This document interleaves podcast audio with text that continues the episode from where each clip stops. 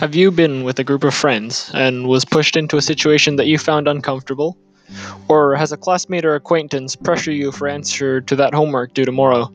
While these may be relatively mild cases of peer pressure, they're the most they're some of the most common, and almost everyone is affected in some way. But what if peer pressure were used for much darker purposes, to spread an evil agenda? That is the topic we'll explore today.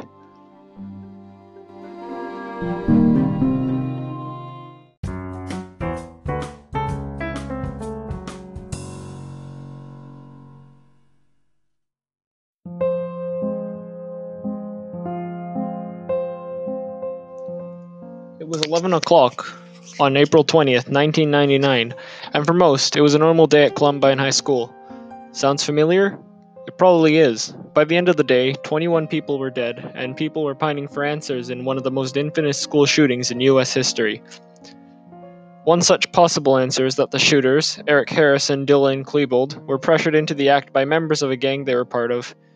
Another is that they were victims of one of the most destructive forms of peer pressure, pushed over the edge by harassment at school, eh, and ostracized and outcast by their peers.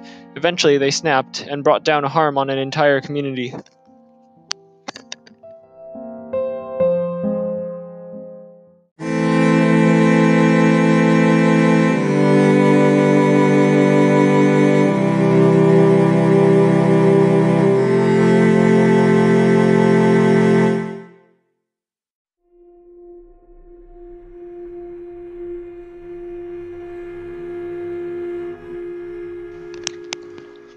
Another case of peer pressure to the extreme is well documented in Lord of the Flies by William Golding, when Jack begins taking followers from Ralph.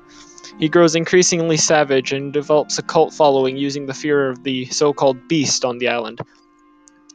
Eventually, he splits from Ralph altogether and takes most of the group with him using persuasion, threats, and even torture.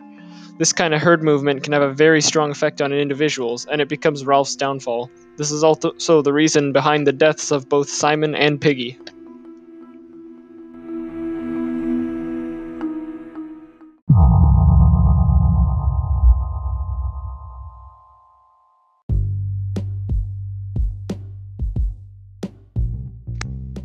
Peer pressure can be personal too. As a child, my parents would have strong warnings about dangerous activities and the people who would try them. As time went by and my acquaintances expanded, I would undoubtedly come across these individuals, and some would try to persuade me into something new. While only a few times I would give in, I was shocked by at least part of my mind wanting to try it out. The chemical mix in your brain can be very powerful during these times, especially mixed with the desire to fit in.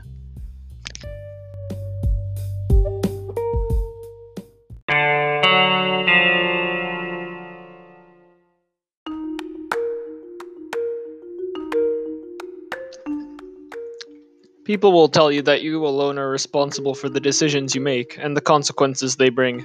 These people may not understand the power of persuasion and manipulation, and the long reaching effect they can have. The next time you find yourself in an uncomfortable situation, ask yourself if you'd do this normally, on your own. Make your own decisions and take control of your life. Ask the important questions and turn yourself away from apparent distractions.